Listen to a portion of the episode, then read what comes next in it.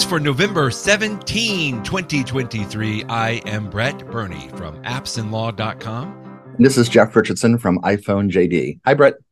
Good morning, Jeff. We want to say thank you once again to our fantastic sponsor, Lit Software, who are the makers and developers of TrialPad, the TrialPad app for the iPad, the TranscriptPad app. We'll talk a little bit more about uh, them a little bit later.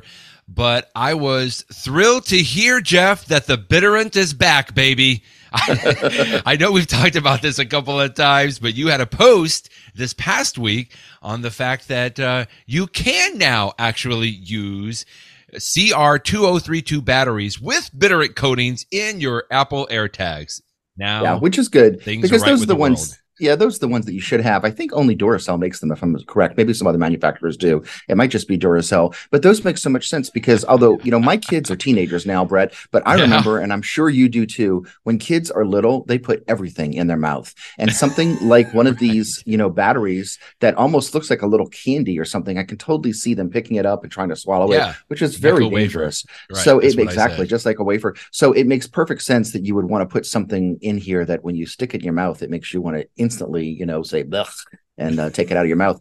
But as I reported last year, when I bought some of these and tried to use them in an AirTag, it didn't work for me. And at the time, I was I was traveling abroad, and it was really pain. So um, I was thrilled to discover that that Apple and the batteries companies, Duracell, others maybe, have gotten their act together. And so now yeah. you can have the best of all worlds. You can have the bitterant coating, and it works with the AirTags. So the next time that I go buy some, this is exactly what I'm going to buy.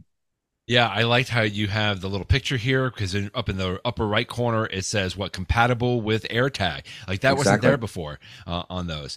My my absolute favorite uh, part of this is the little the little logo that they that they put on these battery packs now. It's this little little baby with X's for eyes and the tongue sticking out.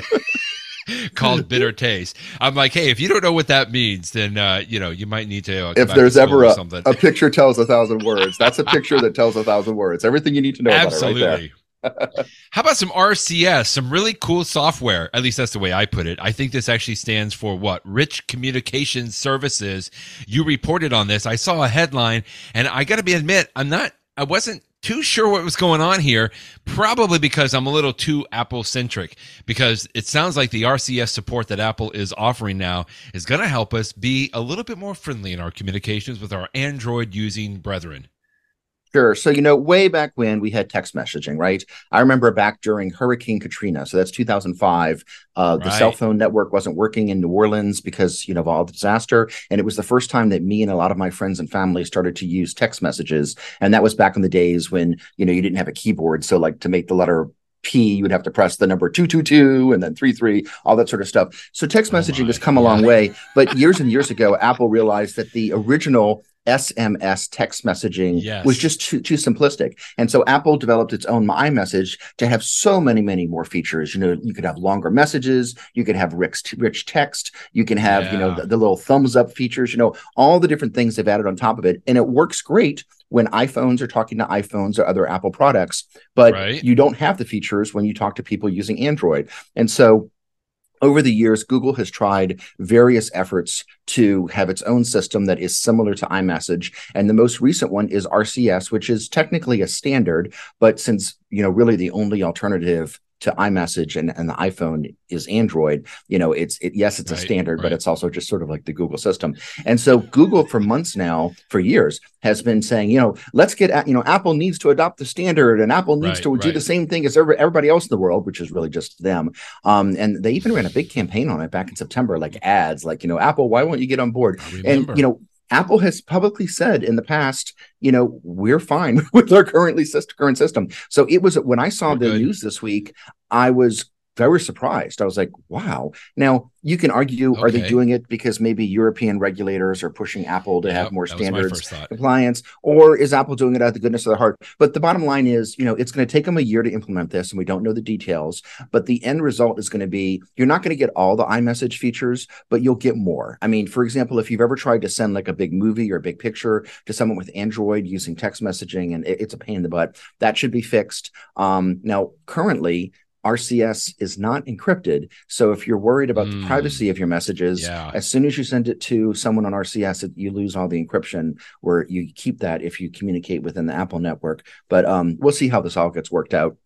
Now, a lot of people have said, "Oh, does this mean that Android people will no longer be green bubbles?" And the answer to that is no. that. That's going right. to stay exactly the same. Yeah. so yeah. even though they will have a better system with RCS, they will continue to be green bubbles. And you know, you can argue whether that's fair or unfair. But I mean, it's just Apple's way of indicating that when you're communicating with the blue bubble person, you have encryption, you have all the advantages of iMessage. Right. Uh, and right. if you're not, whether it's traditional SMS or this new RCS next year, Apple's going to indicate that with the with the green bubbles.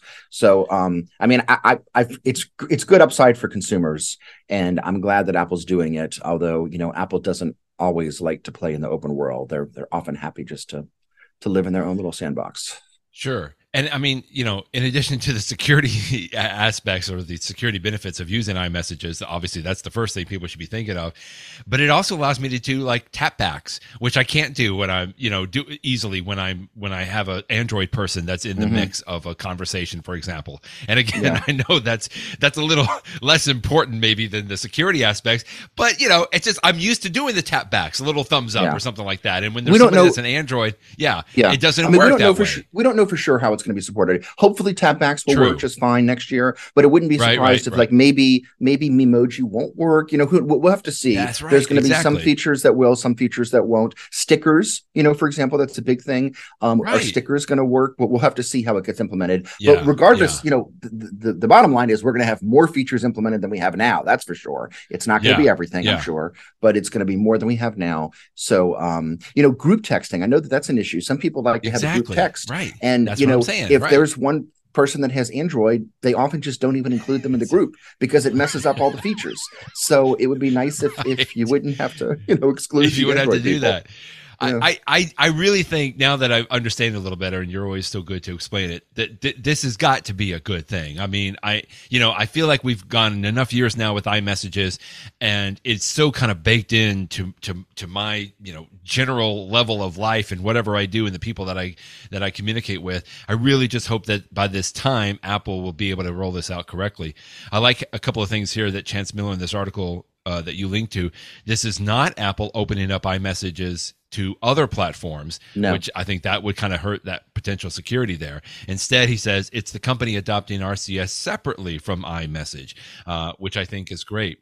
And then last year, like at the very bottom, uh, I like how he says, We have come a very long way since Tim Cook's rebuttal of RCS back in 2022, which uh, at the time Cook said Apple hadn't heard from many users about RCS. in other words, Tim Cook was like, Yeah, we don't, it's not a big deal. Nobody's asking about it.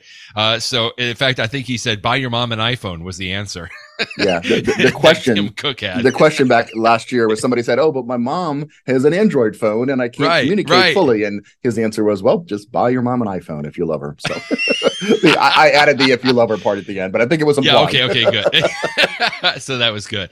All right, we'll keep watching that. Well, another story that you linked to that involves Apple and mm-hmm. Google, which a little bit more of an interesting uh, aspect here. Um, how much does Google pay Apple? Every year uh, or, or, part of their revenue every year from the Google search results. Is that right? Is that an accurate way like, that people do on the iPhone? Uh, probably an answer that wasn't supposed to be known, but it kind of slipped out and a lot of people picked up on it. Yeah. Every web browser out there um, has a, a search feature.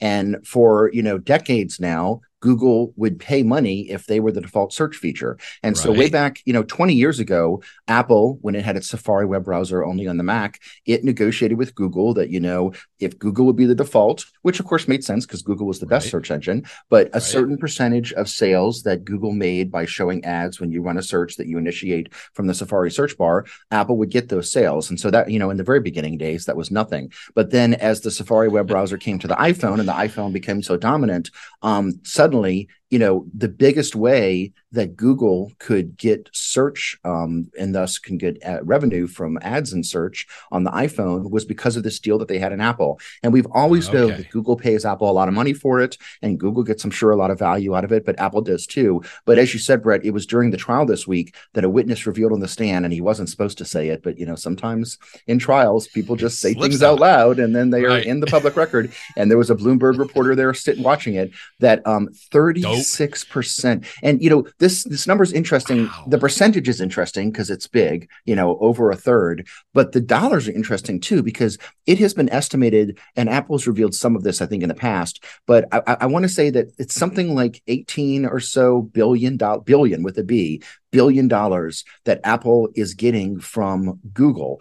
And you know, so think about that for a second. You know, yeah. Apple Apple likes to talk about how we are the company that you know care about your privacy right they have big ads that they run about privacy sure. and you know we're not uh-huh. trying to sell you as a product we are selling you an iphone it's other companies like google that are trying to make money off of the searches that you do but the reality is apple's making very good money off of the searches mm-hmm. that you mm-hmm. do if they're making around 18 billion dollars a year um, you know it, a couple of years ago apple was making about 100 billion dollars in profit every year i think now it's closer to like 160 but you know let's just say over 10% of Apple's profit, because I'm sure this is all profit, over 10% of Apple's wow. profit is coming from people, you know, running searches and Google, you know, selling those ads. And so, you know, if you think about, you know, I can say I'm a lawyer, but if 10% of my profit comes from selling popcorn, well, you know, I'm sort of a popcorn person too. And so likewise, Apple, they may sell hardware and services right. of their own, but they also right. are in the search business.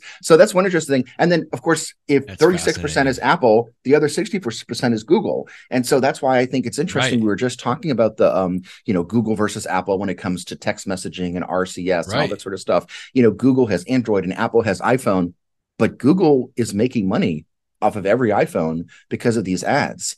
Um, wow. You know, there was a time, Brett, I, am sure you're going to remember the statistic, but, you know, years and years and years ago, Microsoft used to say that they actually made more money off of every Mac user than they did uh, every PC user because yeah. PC users would buy a Windows computer that has Microsoft Office built in so there wouldn't be as much profit. But Apple Correct. users would often go out and purchase Microsoft Office, and yes, so just would. just just on a per user basis, Microsoft would boast, you know, if someone's going to be a Mac user, they're actually going to pay us more than if they were a Windows user, which is always a funny statistic. And now we have something similar here that people that are purchasing iPhones are actually mm. paying quite a bit of, I mean, not directly, but you know, Google is making money off of you, even if you're an iPhone person. And so, right. you know, it just shows that all these companies are all very interrelated. There's these relationships, and they may be competitors, but they also are each making money off of each other and have a vested interest in the other one um, continuing to do what they do. It's really interesting.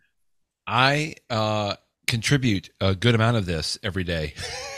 because that Google is my default search engine of in course, Safari. Yeah. And I remember uh, not too long ago, right? There, I think we only had a couple of options in the search engine default setting. And you go to your settings in your iPhone, you go to Safari, you can di- dictate which search engine you want to be the default. And I believe before maybe it was Google and maybe Yahoo, maybe Bing. I don't remember, but it seemed like not too long ago, Jeff, that DuckDuckGo was now right. an option, and it is an option in there now. You can have Google, Yahoo, Bing, DuckDuckGo, and then Ecosia, Ecosia. I'm not even familiar with that. That's I'm the, not familiar with that one either. one that I have in here as well. I just remember it was a big deal when DuckDuckGo was like going to be like, hey, that's a that that's one that if yeah. you don't want any ads, you don't want to participate in this, you don't want to. Now you would know. You don't want to give any percentage of your search results to to Apple or Google. You could do that, but I've tried the others, Jeff, and I keep coming back to the Google basic search engine. Yeah, I just, just I feel better. like I get what I am typically looking for, and there's a reason why people are going back there. But you know, the the point is, you people can go and tell your Safari browser on your iPad and your iPhone to do a different default search engine. But I, I am assuming the default is when you put pull it out of the box, it's still going to be Google.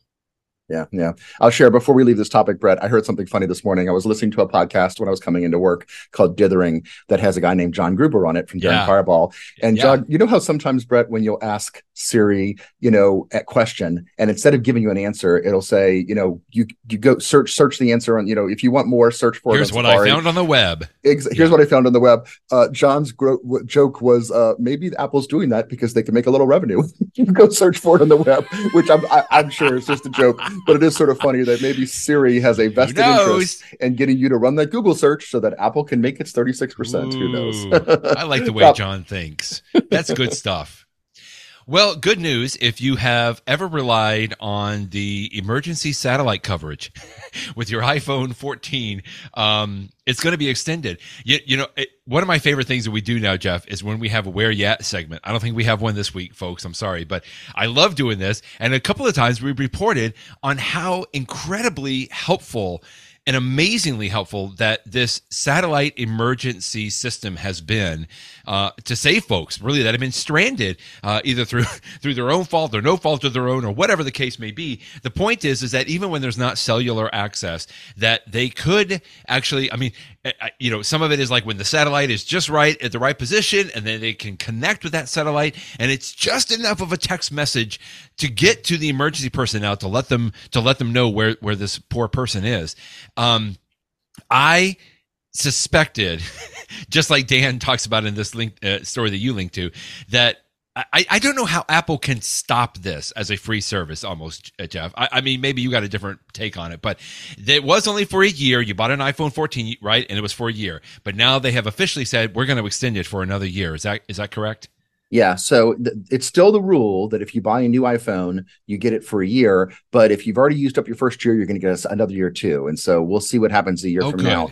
You know, on the one hand, I see what you're saying, Brett, because what you're saying is why would Apple want to start saying, you know, if you know if you don't want to die, you have yeah. to pay us money. And I can understand you. On the other hand, Brett, you know, there are companies like Garmin that specifically sell satellite, you know, radios oh, and security, you know, true. specifically, yeah, you know, right. and, and right. you know, nobody says that Garmin should give its things away for free because it can be life saving. People know that they need to pay for that. And so I don't know what Apple's going to do. Um, mm. my, my personal hope is that if Apple does monetize this, it will say, look, it's going to be included if you subscribe to X, you know, any of these sorts of services. Yeah. If you if you buy, you know, so maybe there'll be a way that it'll be a sort of a built-in price. Um, but the thing is, you know, this is one of those things. It's it's it's like buying insurance. You hope you never need it, but if you ever do, oh my goodness, you know, are you glad that you have it? I, I didn't link to it, but true, there was an, an, article that this week that uh, I think Chance Miller wrote, 9 to 5 Mac, and the question that he answered in the article was, should you buy an Apple Watch that has cellular on it? And he was talking about the advantages. Yeah. And, you know, one of the big advantages of cellular is if you ever find yourself in a situation where all you have with you is your watch and something horrible happens, whether you, right. you fall and it's crash oh, detection like that, right. or if you're right. in an emergency, you need to call, you know, you can always do it. And, you know, people, people that were commenting on his post were saying, you know, yeah, it's another you know 100 bucks or 200 bucks you know whatever it is a year to pay for it but the security that you get is so worth it. And so you know how much is it worth paying on security? You know i guess we all have to answer those questions every day when we buy things. And and i personally don't consider myself a person that goes off the grid very often. So I don't know right. that satellite SOS is going to help me. Right. It's more likely to help you, Brett, because you sometimes go hiking in places exactly. that are off the grid. But yeah. um, but I do like that it's there just in case, you know, just in case I'm driving in the middle of the nowhere or something like that, going to a, a deposition somewhere or going to go interview a witness in the middle of a state and I don't know where I am. I like right. that I have that feature. And so I probably would pay something for it, but I'm glad I don't have to think about it now because Apple's just yeah. continuing not to charge for it. Well, the quickly on the watch thing, I've I have come full circle to that. Like to me right now, if I get an Apple Watch, I will probably have a cellular plan with it. Even mm-hmm. though this past year is with this Apple Watch Ultra is the first time that I've done that. But going back to the phone thing, here, here here's the difference that I see, Jeff. If you know, Garmin has always charged for it.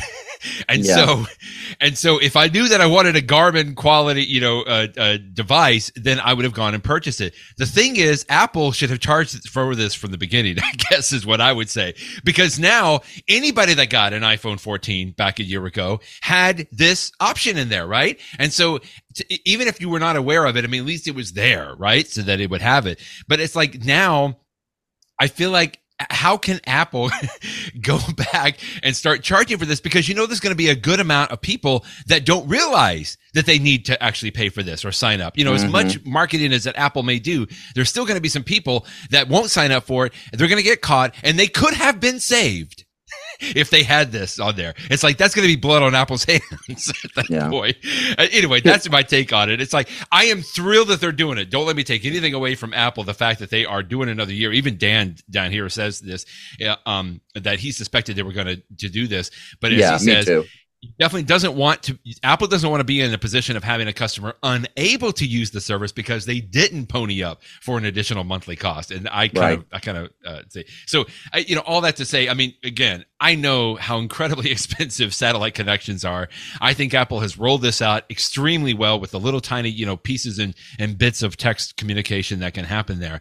But i'm like oh my goodness you know just wrap that into another bonus that you can get, you know, from an Apple iPhone. Like I, I just yeah. feel like it would it could be bad if they start charging. But here's my prediction, Brett. This is what yeah. I mean, consistent with what you're yes, saying. I please. think that Apple, you know, Apple's now been testing this for a year. They're going to test it for another year. They're going to know how much it actually costs them to run the service and, True, and what the cost is run it. Yeah. Um, there's talk that Apple is getting even more satellites online and, and, maybe take a few years. But I think that at some point in the future, Apple's going to sell a service, and the service is going to be you can use our satellites for just regular text messages. Maybe it'll go back to the days of saying, like, you know, because it's still expensive to send it via satellite, it might be like you get, you know, 10 texts a month or 100 texts a month for a certain right. price. And right. my guess is what Apple's going to say, look, fine. we have our we yeah. have our free package which is yes, you know emergency you. services and you get one text a month or something just to sort of come onto the right. service. And then right. they'll have tiers and and through the the cost of the entire package it'll monetize the whole thing and pay for it. That's my prediction that's, but that's i think that's that that better. technology is still a few years away but i do think that we're going to get there one day.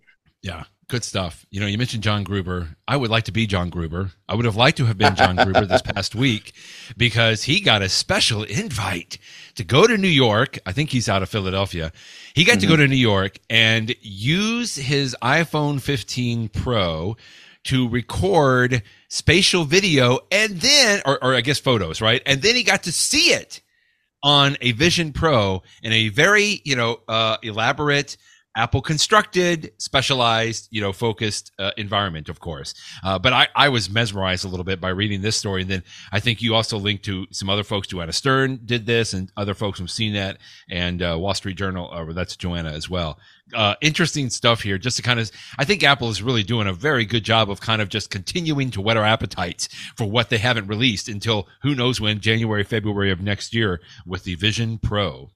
Yeah, I'm very excited about the Vision Pro. When Apple first debuted it and they showed off the ability to have these uh, spatial video, um, and initially Apple said you could record it with the Vision Pro, and we all joked about right. that because it's like who wants to walk around recording video with this thing on your face? But what right. what we're all very used to doing is just holding up our iPhone and recording video that way. And so one of the things that Apple did with the newest iPhone 15 Pro, like you and I have, is they moved right. around these cameras in the back. So right now, yeah. this camera that I'm pointing to, which is all the way in the corner, this is the the 0.5. This is the ultra five one. Okay. Ultra, the, the ultra right. wide one. And then the one that's right next to it here is the regular camera that you use for okay. your, your, your normal shots. Um, and then the, the, one down here is the telephoto. And so these two that are right next to each other, if you're holding up your phone left and right, what Apple's now doing is turning that into one is your left eye and one is your right eye to take these, you know, 3D spatial videos. And now those two cameras on the back of your iPhone are pretty close to each other certainly much closer than your eyes are.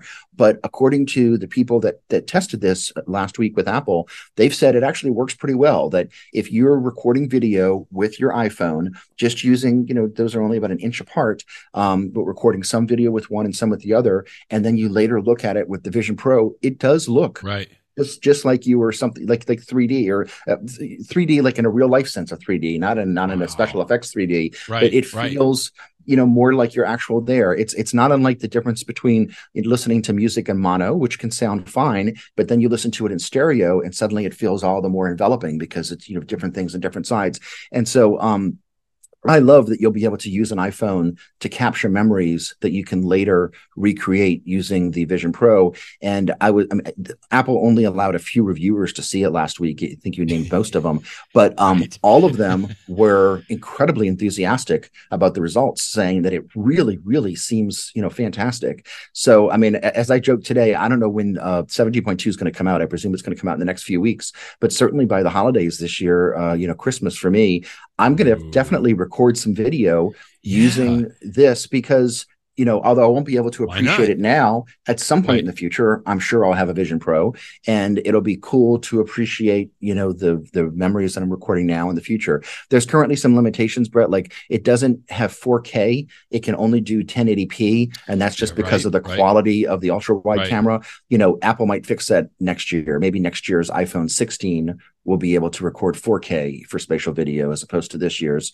But um, right. but you know, it still looks like it's a pretty compelling thing. So I think it's really cool. And uh, the last thing I'll say is, whenever we hear these these little stories about the the the Vision Pro, um, and you know, maybe there's some bias because the people that are invited to use it are just so excited that they had the opportunity right. that maybe they're more effervescent than they should be. But right. these are reporters that are supposed to be, you know, somewhat, you know, objective and they have all come away they saying a lot of this is yeah. exactly they see so right. much stuff for it and they're like you know this is really really cool. It yeah, makes me very excited point. that apple might actually have something really interesting on its hands. We're going to all know next year when it's out but for now um, this could be really cool. I'm really looking forward to the vision pro well, apparently you and John Gruber will be recording spatial video on your phones this this this year, this holiday season. He mentioned that in this piece that you linked to, and it just when I read that, and I figured you would be saying kind of the same thing. I am so glad now. We talked about this when we were getting our iPhone 15s. That typically we got 256 gig, or that's what I typically got. Right? Was that the size of my drive? Because mm-hmm. I knew that I would be taking photos, and that was plenty. I would watch the storage, and I think Apple has done a great job uh, recently with the Photos app, so that only you know the most recent photos maybe are actually on your hard drive on the on the iPhone or the iPad. The others are still accessible, but in some cases you may have to download them. They've done a very good yeah. job, I think, of balancing that out. But both of us, I believe, upgraded to 512 gigs on our iPhones this year. I did. I followed your your lead on that simply because I'm like, you know, there's better. I just I didn't even think about the Vision Pro, the spatial video. I just thought I want to do mm. more 4K. I want to do better pictures because I know there's going to be better cameras, and so I upgraded. So I'm glad that I did now for this from from that aspect. And then the other thing quickly that you mentioned on here, and people were showing some pictures. I had no idea that Apple changed the hardware orientation of the three cameras on the back. Isn't that Jeff. interesting? Yeah. I did not know that. And I don't think I've ever even seen that. And when I was reading through this story, I was just gobsmacked at this. I was like, really? Because in my mind, I know that wasn't, it probably wasn't that big of an engineering feat, you know, to change these around. But the fact that they did it tells me already that Apple is really investing a lot of time and resources into setting up for the spatial video. In other mm-hmm. words, that gets me even a little bit more excited about the Vision Pro. Whereas I thought maybe next year would just be Apple's kind of like, you know, let's just, you know, shoot a flare up in the sky and see, you know, how many people are going to look at it. But if they've done this from like a precursor almost, because what other reason would they be doing it? That tells me that they're really putting in a little bit more into Vision Pro than I kind of originally thought that they were going to. Yeah, yeah, it's cool. It's really cool. Well, you mentioned 17.2 since we are currently on 17.1. And I thought this was an excellent article that you linked to from Gadget Hacks. 43 cool new features coming to your iPhone in 17.2. Some of these I kind of, I know we've talked about before, but others I was like, hey, that's going to be really cool. The journal app, for example, we talked about, and some of the uh, additional Memoji components on there, but there's some really good art. Like I'm even more excited about 17.2 now yeah, it's going to have a lot. And, you know, some of these features are not much more than just like one additional setting in an app. Um, sure. So the number, the number 43 might actually, it might not feel like 43 different features, but they are different things and they are improvements here and there. You know, you've got the big ones like the journal app, which is a brand new app. And if you're yeah. interested in journaling and tracking your daily activities, it's going to be um, right, exciting. Right. And then other ones are less important, like some of them that you're flipping by right here. But yeah, it just, right. it just shows you that there's going to be a lot in this update. And so I'm really, um, I'm I'm I'm looking forward to it. I, I didn't realize there was going to be as many like small slight changes like you're talking about in the music app in yeah. the App Store app, in the TV app. Like, uh, you know, it, and to me, it sort of that just makes sense. And I probably wouldn't even, you know, realize it other than just the next time that I opened it, it was like, hey, that's kind of neat. You know, the button's in a different place. Mm-hmm. But I just like how he lays that out here in the Gadget Hacks uh, site. And it's like, oh, okay. Like you said, you know, each one of these may not justify its own little listing here uh, to, to get to 43. But there, there's some really cool, I think, you know, minor tweak slash upgrades in here that, uh, yeah, that are going to, they're to be helpful on that. And like you said, yeah. you think it's going to be in maybe the next week or two, right? For 17.2? Mm, well, next week's Thanksgiving. I don't think it's going to come out next week. Okay. But, but we're, we're not that far away. I mean, people seem to say. I, I think we're definitely going to have it before the holidays, so I wouldn't expect. You know, maybe the first, the last week of November, first week December, something like that. Yeah. Here's one of my favorite: the digital clock widget on your home screen. I hmm. don't. I usually don't put. I mean, most of the time I can look up in the upper left corner and see the time, right? But if I wanted to add a widget, the only option was the analog clock. Isn't that yeah. correct before? But but now you actually can have a digital uh, option there. I mean, again, it's tiny minor tweak, but it's just neat that you know it's at least it's something there. Uh, you also link to the Watch OS 10 update. You know what was this exactly here? Oh yeah, oh about swiping to change your watch faces. Please explain yeah. a little bit more, my friend. Yeah, I mean, for a long time, um, you've been able to swipe between different watch faces on your Apple Watch just by you know swiping left to right. And I do it a lot because I have like the watch face that I'm looking at right now has like my circles and stuff. I'm like trying to track my circles during the day. But then sometimes I want to swipe over to like the oh, Snoopy yeah. watch face, which is really right. funny. Or I might right. want to swipe over to something that has the time really, really big if I'm going to be outside in bright lights. And I like switching Apple Watch faces. Sure. And it used to be so easy, and now it's harder. Ever since the uh, Watch OS 10, which came out what a, a month or two ago, now you right. need to first push down on your screen, which just you know hold your finger on the screen for two seconds until you, you the feel the little click, right? Yeah. Right, and yeah. then you can use the digital crown, or you can swipe back and forth. And I yeah. just don't like that extra step of first having to push down. I, I, I, would I, I would prefer to just swipe back and forth. And so I was thrilled to see that at okay. least in the current beta version of 10.2, it's an option that I don't think it's going to be on by default. I think you have to go into settings and turn it on, but that's fine. I'll go into settings and turn it on because I preferred it the way that it used to be. And I know it's a minor thing. I'm like, why, why am I complaining about something so small? But again, I do change my watch faces throughout the day. And every time I do it now, it bothers me just a little bit. And, you know, nobody likes to be bothered even for a second or two right. every single right. day, multiple times a day. So I, I really hope this feature comes out in 10.2. Yeah, you know, I mean, I, I remember doing that not maybe as often as you, but now that I can't do anything. In other words, it seemed like that Apple should have swapped it out, that feature with swiping back and forth with another feature, right? Mm-hmm. But they just killed it. Like there's nothing. Like I just like the idea that if I did want to switch back and forth, that I would have that option. Now I just accidentally kind of keep hitting uh, widgets on here, which is not, uh, which mm-hmm. is not mm-hmm. good. Okay, good. That's a uh, WatchOS 10.2, and we Something don't really to watch out for. Yeah, we don't know when that's going to happen, right? On there. So, um, you know, I mentioned our Where You At segment, which uh, we don't have one today. Uh, we, do our I our uh, in the know segment. We I think we're going to start having to have like a home automation segment, Jeff. we, we keep coming up with these stories, and I think it's just going to get more and more interesting. Uh, yeah, we'll think about that for our uh, uh, automate my face maybe for our home automation uh, feature today. The uh, Aqara, Aquara, Aquara E1 camera delivers HomeKit secure video in a compact package. I really like the way this little uh, gadget looks here. Yeah, Aqara is one of the companies that they tend Aqara, to be a little bit you lower priced, but they but they're pretty good. People, I, I, haven't tried any of them myself, but I know that people really like them, and they've got some stuff that works with uh, HomeKit Secure Video. As a reminder, you know when you have a camera, whether it's external or internal, many of the companies that sell the cameras will say that you know they have a service that you need to pay for monthly, and they will keep your videos online so that you can go and you can view past videos. And there have been instances in the past of some of these companies, you know, they right, didn't program right. something correctly, and so some right. third parties are able to view your videos. And nobody would certainly want to have a third party viewing videos from within your own house, right? That's a real privacy invasion. Um, so one of the things I like about Apple's HomeKit secure video system is that when your camera supports it, um, all of the videos are are they're incredibly encrypted, and yes, you can get to them online, but Apple has super duper protections on it. I, I trust Apple to do this correctly, and so it's it's a service that I can trust more to have yeah. online access.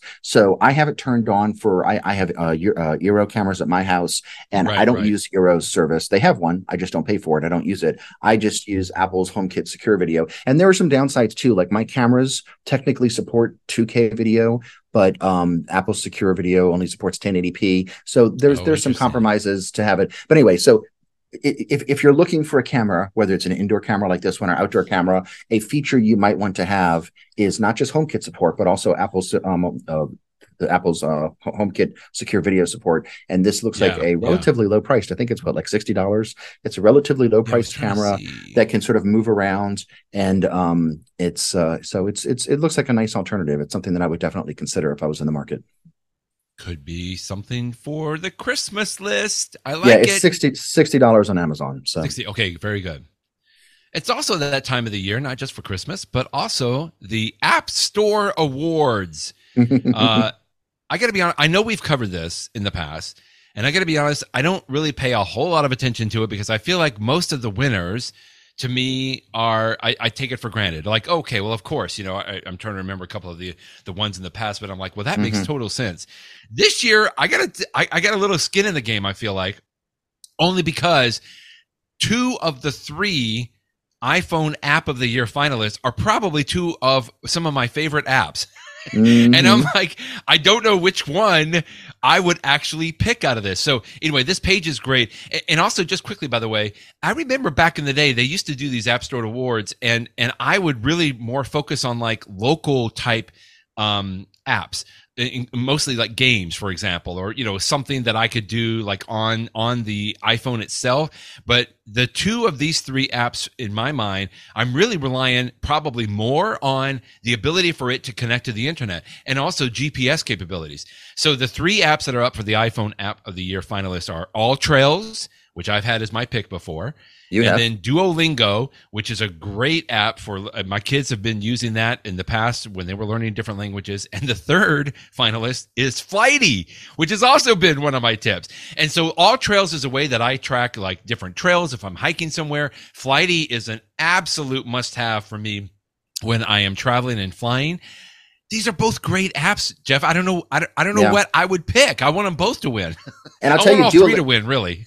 Duolingo too. Last year, when my wife and I traveled to Italy, I subscribed for a couple of months to Duolingo oh, you did? To, okay. to learn uh, Italian, and I didn't get very far in it. But I tell you what, it was really helpful. The Duolingo app is it's a great app for learning a language, and so yeah. I yeah. knew the basics of Italian, and I could sort of work my way around menus and simple phrases simply because you know thanks to the Duolingo app. So I have because it's sort of gamifies it a little bit makes it fun to learn. So these are all fantastic apps, and these are just the app of the year finalists. I mean, when you scroll down the page, I know there's tons there's of other games, apps, and right? you know, and I'm not a big game person, so a lot of these games I don't know, but there's lots of really interesting things here, and I love the idea that Apple will actually, you know, highlight these apps so that you can learn about all these different yeah. ones that are out there that really push the system you know to to do its best or or you know really do something interesting or unique so it's it's a great way to discover apps just sort of scrolling through the list and saying huh i might want to check this one out yeah, because you know, all of these apps, anytime that Apple is going to pick one, it's going to be a well regarded, well reviewed app. I mean, they always do a very good job. I just,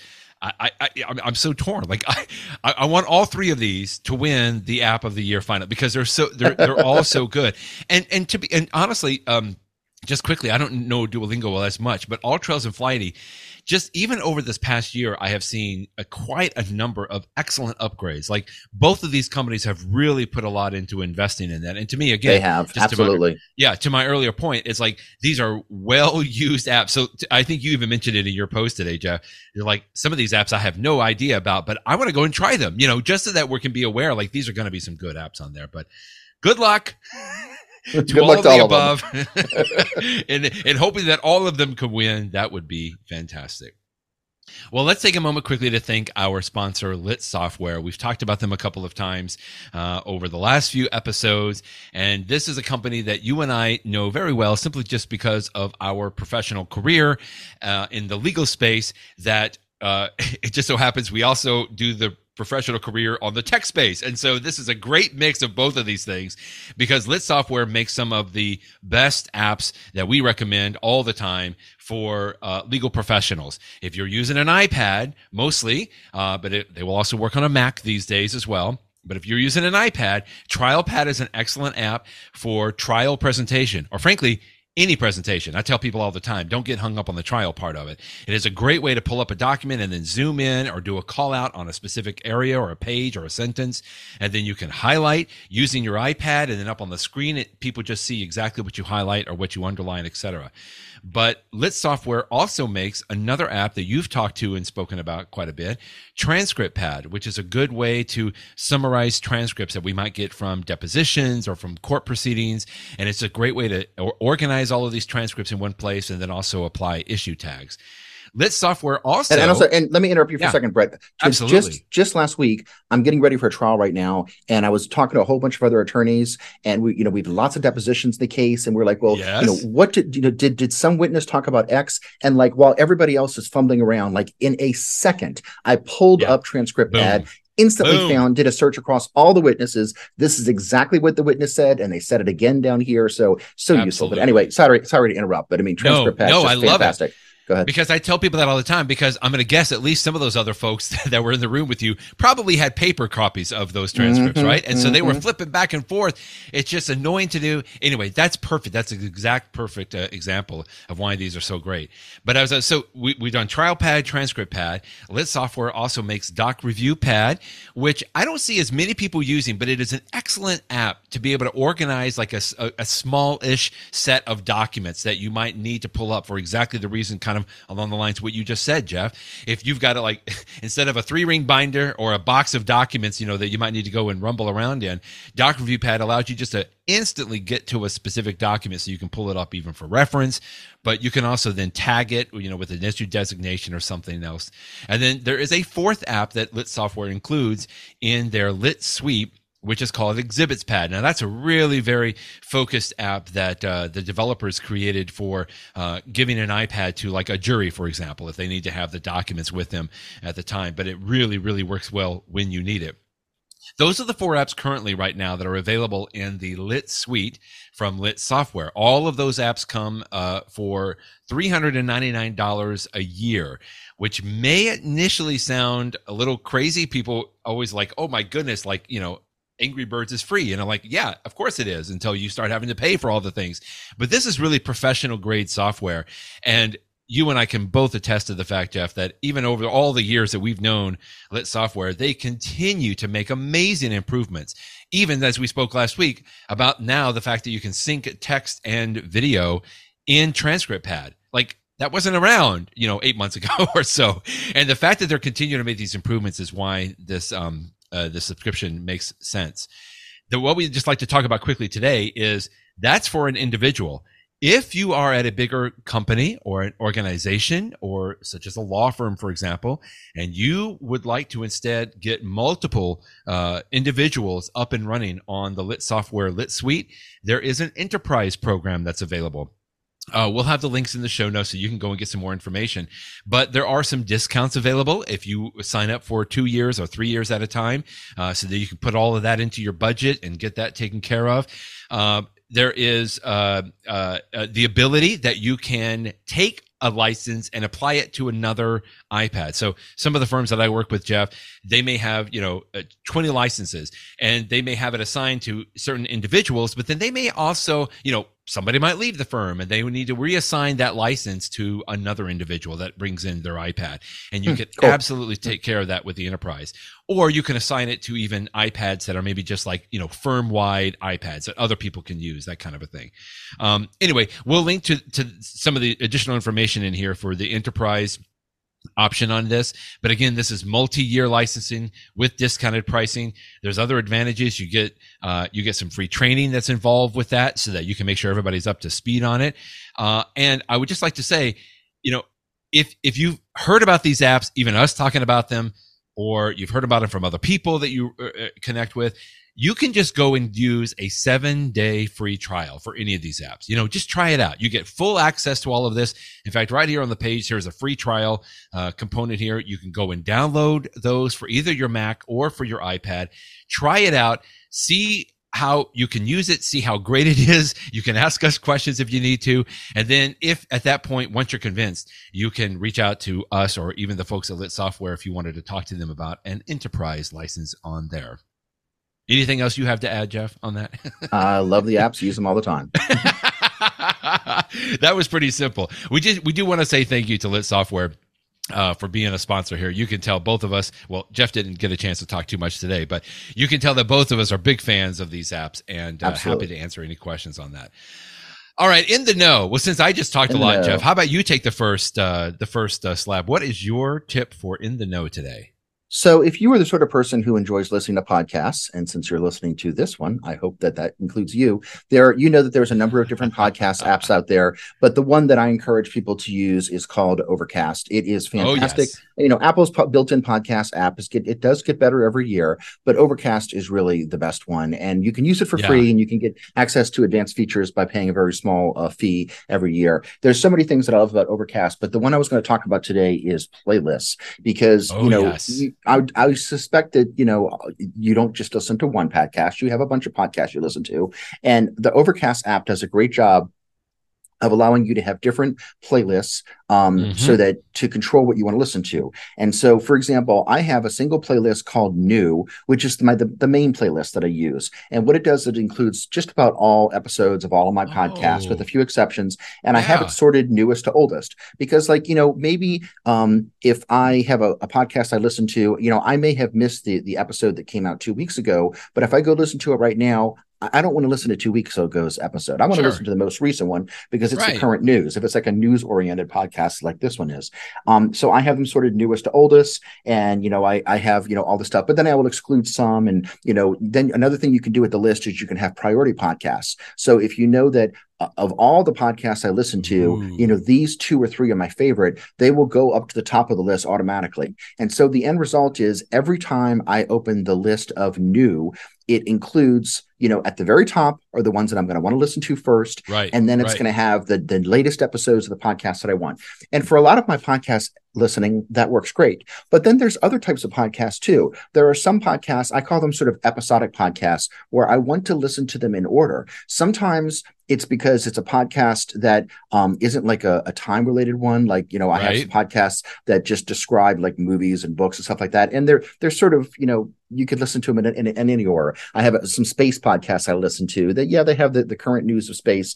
but you can just sort of listen to them in order. And I just prefer to listen to them from oldest to newest. And so I'll have a separate list of those podcasts. Or another good example is one of the things that I love doing. If there's a show that I really, really enjoy listening, enjoy watching, like for example, the For All Mankind uh, show on Apple TV yes, Plus, which I right. which I always brag about and I love it. There's a, a great uh, podcast I listen to called uh, NASA Vending Machine, where uh, Jason And Dan Moren and talk about each episode. But th- that's one that I don't want that when they have a new episode come out, I don't want it to go to the top of my list because I may not have seen the episode uh, yet. Right. So like last thing you want to be doing is driving around okay. in the car and I, I finish one podcast and suddenly they start spoiling the, the show that I haven't seen yet. And so I might put that in a separate list and have it go oldest to newest because I'm going to want to listen to the order. So um, I like that you can have different lists. Um, there's also a built-in one called in progress which is nice because you know sometimes i might start listening to a podcast and then you end up listening to a different one and the next thing you know you sort of forgot that you never listened to the the second half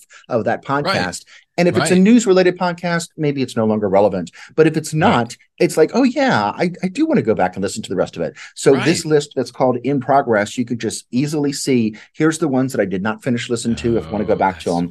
Um, and then finally, you can have a list called queue. This is one of their built in options. And it's, you know, sometimes I will be reading or, or listening, or you, you learn about a specific episode of, of a specific podcast, and you're like, you know, I want to listen to that one day. Maybe they interviewed an author of a book that I really enjoyed. And so I will take that episode and I'll just put it in the queue playlist. And there, therefore, at some point in the future, when I'm just like looking for something, I'm saying, oh yeah, this is sort of it's like bookmarking. It's like I, I bookmarked it that at some point in the future I want to listen to it. If I really enjoy it, maybe I'll go ahead and subscribe to that podcast to listen right. to all of their episodes. But oftentimes, no. I just want to hear like one specific episode of just this one, you know, specific podcast because of something that they talked about. So the ability to use the different lists is something that makes Overcast really really effective. I love it. So you know and the idea that they're smart yeah. lists and that they're automatically updating. It's just one i mean there's a million things i love about overcast app but this one feature alone makes it great. This on top of all the other features it has just for me makes it the app to use. I think that your new playlist is brilliant. I, I, guess I had turned that off. Like I, I used to, I only used a couple of playlists, which I'll talk about in just a minute. But uh, that's fantastic. I love that idea about like the new playlist because probably like you, Jeff, I've got so many podcasts that I have to scroll down to find the podcast first, and then I go into the episodes. But if I could just tap at the very top, oh, that's good. In fact, for some reason, I turned off the in progress one as well, and now I just turned it back on because now I can jump yeah. back yeah, I could jump back to the ones that uh, that that I use. Well, that's brilliant. And I, I, would just say we know from our podcast stats that a lot of you out there are probably using are using Overcast, which is great. So here's the little Easter egg that I found this past week in Overcast, Jeff. This I thought was absolutely brilliant, and I hadn't seen anybody post about this. So here is the situation. I have a lot of podcasts in my Overcast app on my iPhone, but when I go out walking or running or hiking, I don't like to take my iPhone unless I have to, but I have my Apple Watch, right? So what right. I do is I install the Overcast app on my Apple Watch. This is going to take a little bit of explanation, but go with me here. I have the Overcast app on my watch, and I can tell the Overcast app on my Apple Watch that I want to synchronize or download the the episodes from this particular playlist in my iPhone. So I, I right now I've got uh, an educational podcast that I've got several episodes that I wanted to listen to when I was out walking, right? So I created a playlist just like what we talked about on my iPhone on the Overcast app and I and then I went to my Apple Watch in the Overcast app on the Apple Watch and I said download the episodes from this playlist. And so what happens is the Apple Watch and the iPhone synchronize, right? So there's a little there's a little button that you can tap to synchronize the Overcast app on the watch and your iPhone. And it does a good job most of the time of downloading those episodes in that playlist.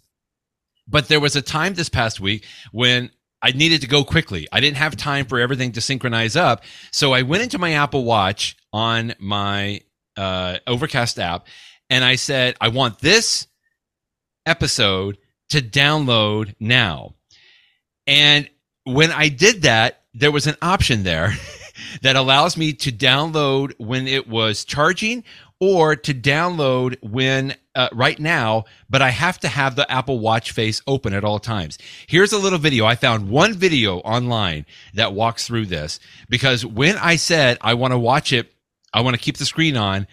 There is a little hidden game inside the app.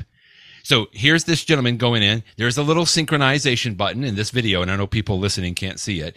But now when he goes into this list, there's the download button. He taps the download button. You can download it when charging or keep the screen on. And if you tap keep the screen on, meaning that you don't want the screen to go off. So you have to keep the screen on. Mm-hmm. And as it's on, Marco Arment put a little tiny game on your Apple Watch. Do you that see it? it's funny, like yeah. It looks like the little Pong game, but the little bricks that you're hitting, or I don't know, I forget what the, the name. I, I call it Pong, but it was something else, right? Uh, brick Smasher no, this, or something this, like this that. This is Pong, yeah, this Pong. So you have to use the digital crown to move the little slider at the bottom to hit the little ball that goes up and he's got a cute little thing of all of the little uh, icons of the podcast that you have downloaded on there. That's very I just clever. thought this was absolutely so brilliant. you have to keep the screen. You have to keep the Apple Watch on anyway for it to, to continue doing the correct. Download. And this yes. gives you something to do to keep your screen on. I have right, I, Brett. I had never heard of this before. When you when you put this in the show notes for today, I'm like, what are you talking about?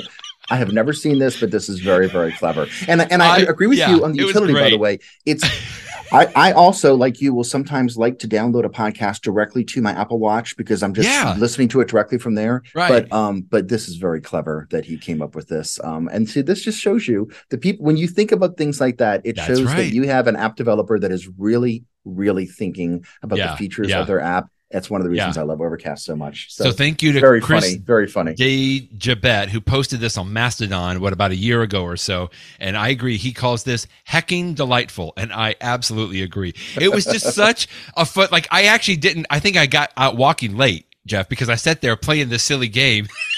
because I'm just like, I had no idea something like that was in. But thank you, Marco, uh, who is the developer of Overcast, by the way. Uh, you know, it's almost like that's a pick. He should get an Apple App Store award uh, if he hasn't already. I think it should. All right. Well, we want to quickly thank again our sponsor for today, Lit Software. If you have any more questions, you can go to litsoftware.com or certainly reach out to one of us. We are more than happy to talk about it. Jeff has multiple posts on iPhone JD where you can go and learn a little bit more about any of these apps as we've talked about. Uh, woo, good stuff today. Thanks, Jeff, as always, and we'll talk with you next week. Thanks, Brett. And for all of our listeners in the United States, uh, have a great Thanksgiving next week. Bye bye.